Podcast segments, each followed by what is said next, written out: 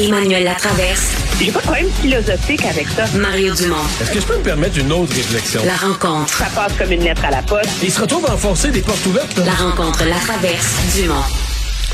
Bonjour Emmanuel. Bonjour. Alors, euh, Éric Duhem qui est revenu et pas poussé par les journalistes, de lui-même aujourd'hui sur la question du, du ton, euh, des, euh, des d'intimidation envers les élus, du ton de la campagne, euh, des attaques de la sécurité, euh, et qui est, est-ce qu'on peut dire qu'il y a eu un propos plus ferme qui a changé d'approche?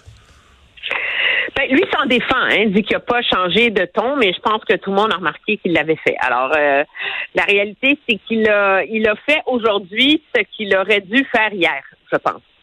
C'est-à-dire, euh, pas seulement de condamner, mais d'interpeller carrément ses candidats et ses propres militants. Donc, c'est pas l'idée, c'est pas de, de se faire harakiri sur la place publique, puis de se faire un grand mea culpa, puis tout ça, mais c'est de, de s'élever lui comme chef à la hauteur de ses responsabilités à la tête d'un mouvement politique. Je pense que c'est nécessaire parce que lui qui veut profiter de cette campagne-là pour camper la légitimité de son projet pol- politique, il faut qu'il soit capable de démontrer qu'il respecte les règles et les, le côté euh, sacré de ce débat-là et que quand on y mêle violence, harcèlement et tout le reste, euh, c'est on contribue justement à, à, à miner la valeur du débat Ouais. démocratique. ça. Mais en fait, moi, ce qui me concerne, c'est il joue un peu euh, c'est son avenir dans le sens que est-ce qu'il est euh, un parti conservateur qui peut élargir sa base d'appui en expliquant ses idées? Ouais. Parce qu'il est à risque. là. Si, ce, si l'ensemble de ce débat-là sur le, la civilité politique, il l'échappe, il finira pas à zéro. Là. Il va finir avec ses complotistes. C'est sa base. là. 8, 9, 10 Puis il va finir avec ça. pas élire personne avec ça. Puis tu fais pas élire personne avec ça. Tu- T'es pas humilié, là. Tu finis pas avec 2 T'as t'as- t'as une base, t'as du monde qui va voter pour toi, éparpillé dans toutes les régions, il va y en avoir. Mais t'oublies ça, gagner des comtés, là. Et ça, c'est pas lui veut veut installer son parti, veut gagner des comtés. Ce qui veut dire que dans, faut que t'élargisses là ton ta base d'appui pour tu pour aller chercher dans un ou deux ou trois ou cinq comtés euh, 40% du vote, 43, 45% du vote.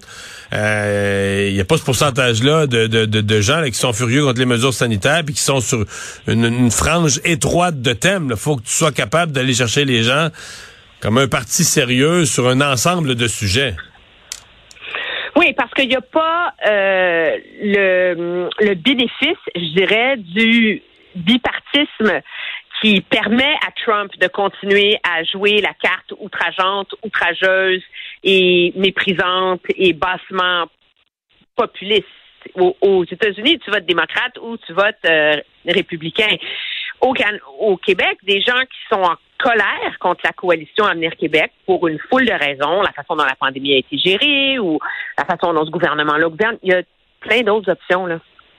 Donc, Monsieur, euh, Monsieur Duhem n'a pas le luxe de jouer les fiers à bras là-dessus. Il est obligé de se rallier au ton politique que réclame la majorité des électeurs. Et c'est comme si de saisir l'occasion qui est donnée par ce débat sur euh, la civilité et la violence en politique, c'est une façon pour lui de redorer l'image de son parti, d'enlever l'espèce d'étiquette euh, de crinqué qui lui colle à la peau. Et s'il ne le faisait pas, moi je pense, il risquait en effet très très gros dans cette campagne. Tu trouves qu'il l'a mieux fait aujourd'hui? Est-ce que ça risque pas d'ici, je sais pas moi, d'ici la fin de la campagne, d'ici une semaine, deux semaines, trois semaines, d'être accompagné par une autre obligation, c'est celle de prendre des décisions difficiles, parce qu'il y a quand même dans son équipe, dans ses candidats, euh, des personnes là, qui, qui ont dit toutes sortes de choses, fait toutes sortes de choses durant la campagne. On dit qu'il y a eu beaucoup de nettoyage des réseaux sociaux, mais advenant là, que peut-être ça arrivera pas, mais advenant qu'il arrive une controverse concernant un candidat, il y en a déjà une hier là, qui a fait réagir assez vivement notre collègue Paul Larocque. Éric Duhem, il a laissé sa liberté de parole, un candidat qui faisait porter la responsabilité aux médias pour le climat, etc. Mais est-ce qu'il reste pas d'être obligé de congédier des gens? Peut-être. Il l'a fait déjà avec une candidate qui avait eu des propos haineux, mais c'est là que la barre est placée, puis c'est particulièrement litigieux pour lui. Parce que euh, c'est pas un parti où euh, l'espèce de, de, discipline absolue euh, euh, et fait partie des mœurs. Et c'est un parti qui est né du fait de donner une voix aux gens qui sont en furie. Alors, je pense que ça va être plus délicat euh, à gérer pour lui.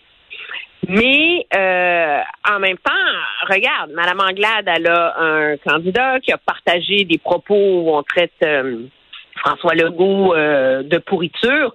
Puis pour toutes les critiques qu'on fait à l'égard du Parti conservateur, je pense qu'il faut quand même mentionner que Mme Anglade n'a pas dénoncé qu'a fait son candidat, puis a plutôt tendance à mettre ça sous, sous le tapis. Le débat euh, entourant la sécurité des élus puis le harcèlement ben, a glissé vers les réseaux sociaux. Forcément, les questionnements sur les réseaux sociaux. Puis chaque fois qu'on parle de réseaux sociaux, on dit ouais, on chiale contre les réseaux sociaux. Euh, tu as toujours le choix de te, désabonner ou de sortir de là. Mais comment tu vas discipliner, discipliner ça? Ça reste des espaces libres, tu sais, des espaces de communication absolument libres. Aujourd'hui, François Legault a évoqué une hypothèse de ce que ça pourrait être un encadrement. Ben oui, parce qu'il avait déjà ouvert la porte à un encadrement et là, il dit est-ce qu'il faudrait pas bannir ou interdire des plateformes les comptes anonymes? Euh, ça mérite réflexion. Euh, moi, ça commence à un peu euh, m'agacer, ça. parce que c'est comme une façon de faussement avoir l'air d'offrir des solutions dans le feu du moment quand il y a comme un appétit pour ça dans l'opinion publique. Euh, la réalité, c'est que ça relève pas du gouvernement du Québec de réglementer les réseaux sociaux. Là. Alors, il faut dire, est-ce qu'on devrait travailler avec le fédéral, puis s'intéresser aux efforts que mène le fédéral pour réglementer les réseaux sociaux? C'est une chose. Mais je vois pas légalement au Canada comment la province de Québec peut avoir le pouvoir de faire ça. Hmm. Ça, c'est sans compter qu'objectivement, c'est un faux remède, là. Je veux dire, moi, si je veux m'ouvrir un compte sur un média social, je peux bien m'appeler Bob Labine, là. Puis, c'est pas un compte anonyme. Tu sais, je veux dire, si tu exiges des réseaux sociaux qui valident l'identité des gens, ça devient immensément compliqué, là. Je veux dire, alors, commence à ressembler à des fausses solutions, mais c'est sûr que c'est une réflexion très difficile, puis personne n'a réussi à résoudre ce problème-là -là, jusqu'ici. Oui, effectivement. Non, je sais. Ça, disons que c'est une, une, bonne idée à première vue, là. Hein? Parce que c'est certain qu'on le voit, là, que c'est très, très, très facile d'invectiver, insulter. Et j'en ai, moi, j'en vois passer, puis ils ont toutes sortes de noms de clowns avec des dessins de bonhommes, de dessins animés, puis des chiffres romains, puis tout ça. Puis ils t'insultent, puis t'en vas promener, puis c'est ça. Mais, tu sais, euh, c'est sûr que... Non, mais c'est sûr que s'il y avait leur nom, là, tu sais, euh, je sais pas, là, il s'appelle Mario Dumont. Bon, hop, c'est pas avec là, une vraie photo, là, c'est toi, là.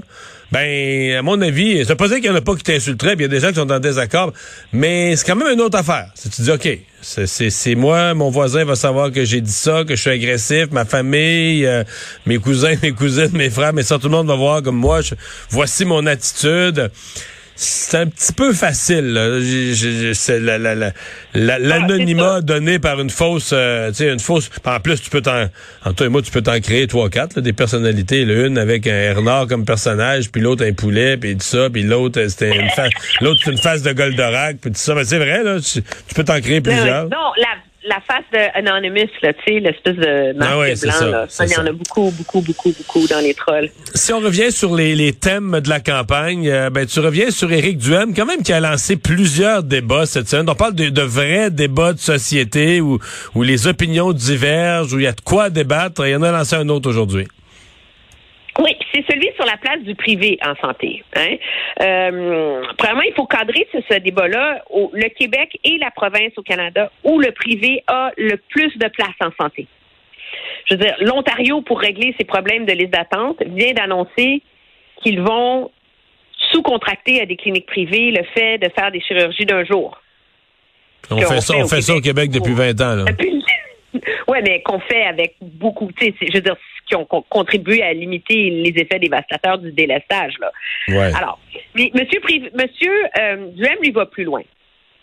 Il dit qu'il faudrait probablement permettre aux médecins de pratiquer dans le privé et dans le public.